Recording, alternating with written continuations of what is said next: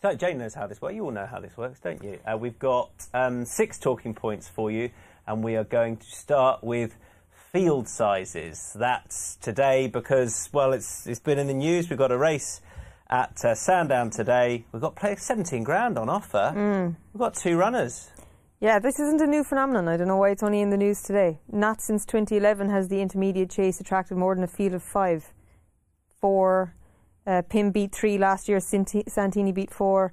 It's a race that Nicky Henderson likes to target with these really highly rated horses. He won it with Might Bite as well. There's just too many races. There's not enough good horses to contest them. Chantry House is rated 162. If you run a horse rated 130 just to run for prize money and you finish relatively close to him, you risk being uh, crucified by the handicapper. Ah, so it's the, so it's the it's the it's the system that's wrong. There's that, but there's also too many options. You have the Charlie Hall, you have the Badger Beers yesterday, which is an 0 to 155. You have the Betfair Chase. They're all staying chases. Um, I do believe that some of these graded races need to be converted to handicaps, but lose their graded, graded status. I don't believe the handicaps should be graded. That's a whole other talking point for another day. But there's just too many options, and I know we'll get to a stage where of the season where Nicky Henderson says he doesn't have enough options for his horses, but quite frankly, he targets this race for a reason because it's uncompetitive. And uh, look, I like the big breakaway. He's a great horse. He's rated 148, but he shouldn't hold a candle. He's a stone less than Chantry House today, who should start his season with a relatively easy run. So it's not the prize money that's the issue, clearly, because the prize money for that is, is, is fair enough. You Yeah. can't grumble at that prize My- money. It's the fact that there are too many of that type of race. I'm actually surprised there hasn't been Irish horses come over for it. We saw two Irish horses in the intermediate hurdle yesterday, and maybe this is something that they'll target in the future. But Chantry House is the class act. There's just too many graded races uh, of this nature in, in a, a tight space of time in the UK, and not enough horses to contest them. Why have the uh, why do the Irish do it so much better? Why does it seem as though novice chases in Ireland are so much more competitive? It seems, or there's certainly more a, a bigger field size each time. There's Why? better novices, and there's more of them in Ireland. And that with that, we come on to Irish Raiders, um, which you touched on in here. Now, um, a whole host of Irish Raiders yesterday in races we wouldn't normally expect. For example, two in the in the elite hurdle. We've got more again today. Um, they can't come over and, and, and contest the weaker races. We know that because of COVID legislation. But the better races they can, and they are. Why? Well, surely the COVID uh, legislation should be changed now, but we'll matter that for another day. Do you want a seventh talking point? Why? Why is there more Irish Raiders? Uh, in the UK, I feel like better horses can dodge bullets until the main event, which is always Cheltenham. Uh, whereas in Ireland, we have you know maybe one or two midweek um, fixtures, and then the weekend.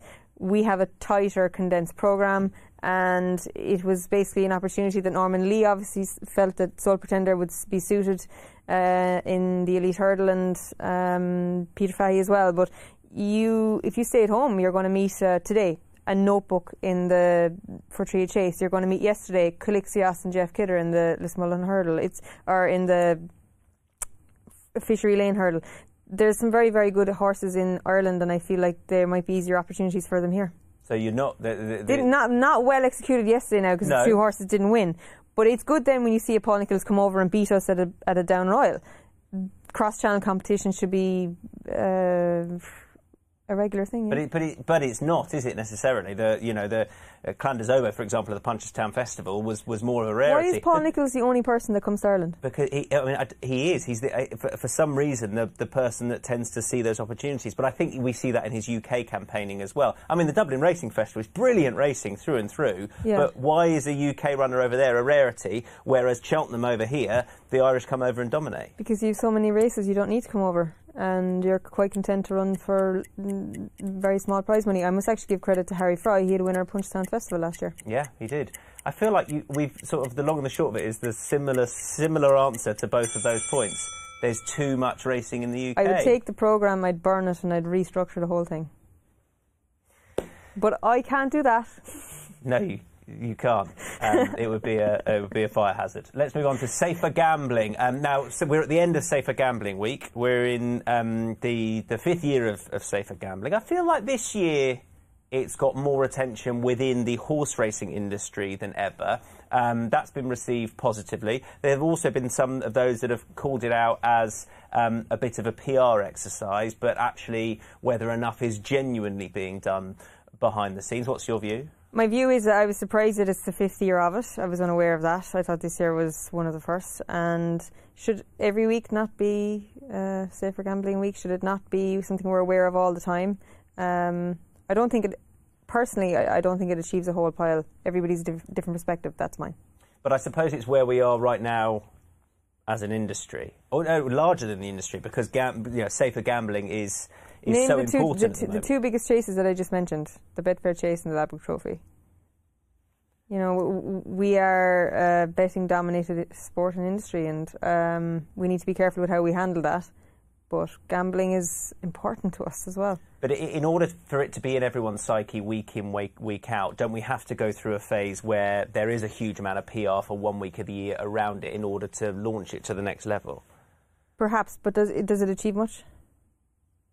Well, I suppose that that in the fullness of time, we'll only see whether it achieves much, whether Yeah. it, it starts becoming into into everyone's consciousness day in day out. I just hope it's not a token effort because our next talking point is is an, is another little contentious issue.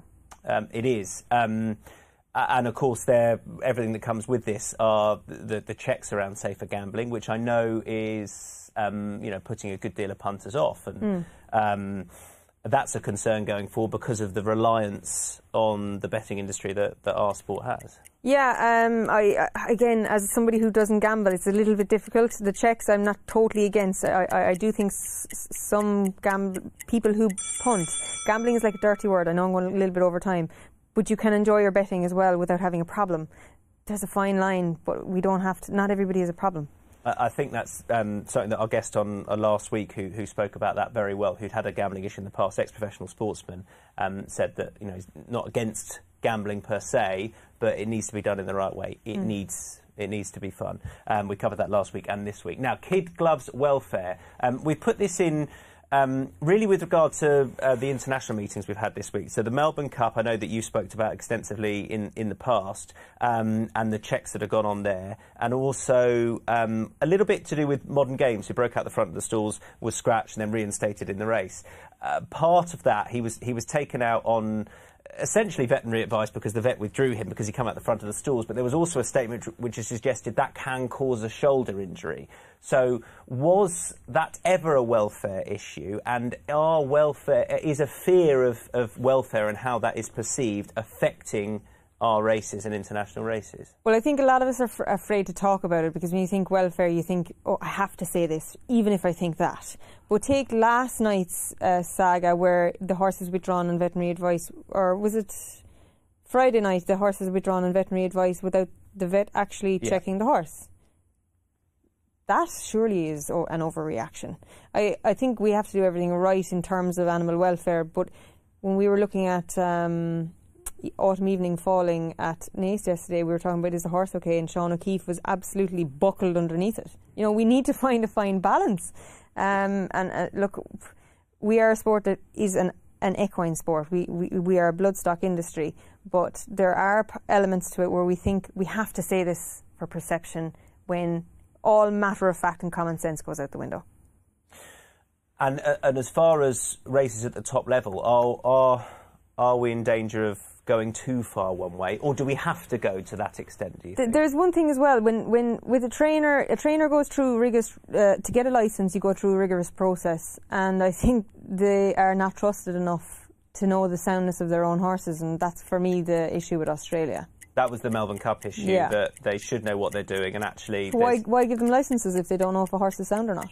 That's definitely affected the, the Melbourne Cup. There's no doubt about that. Hopefully, it will come back the other way going forward. I think. Um, right, junior hurdles, a new um, three-year-old as far as the end of this season goes, and four-year-old campaign next season for junior hurdlers only. Um, something that's been instated really um, to compete with the, the French uh, and Irish, getting young horses in the UK jumping earlier. What are the positives about this incentive, and what are the negatives? Um, look, the positives are, I suppose, that we will uh, have a programme for three-year-old hurdlers from October to December, and four-year-olds in their four-year-old year that can run these uh, development hurdles and still qualify as novices for the for the preceding year. So it's the same status as a bumper or point to point. They can still run as a novice the following year. My issue with it is, uh, in the short term anyway, it's likely to be dominated by French bred horses because the store sales are typically run May, June, July, August those three-year-olds that are unbroken are unlikely to be ready for the autumn to uh, for the October to December program. That said, they could run as four-year-olds in the new year. Um, so you're likely to have a dominance of French breads for the start. Mm. Um, the other side of it is when I was small, I remember going to the store sales and it was very common to have unbroken four-year-olds at the Irish store sales. And now that's an, almost a thing of the past. So that's a development in recent times. And could this program develop further an incentive to have two year old stores in Ireland. That's something that has been tried before. It's not a new phenomenon. It wasn't a success before. But now there's a programme of races for it, it might change that. The people behind it are looking at um, French horses jumping earlier, uh, Irish horses potentially jumping earlier, and say, well, there's nothing different in the quality of the breeding, but perhaps you, the horses over here are suffering a little bit more because they're not being exposed to jumping uh, as early as they might be. I suppose a potential issue early on, for I think it's a good incentive, is you come back to the top point there in field sizes, we might not see the biggest fields in these type of races initially. That's not a surprise, but I suppose anything new is going to be a little bit different and going to be a little challenging. But if it is benefiting the breed to contest the French, the French are still likely to dominate in the, sh- dominate in the short term. Every time I hear that bell, I think a Breeders' Cup race is about to start. Um, the stalls are opening. they are. Um, right. Um, this is over to you.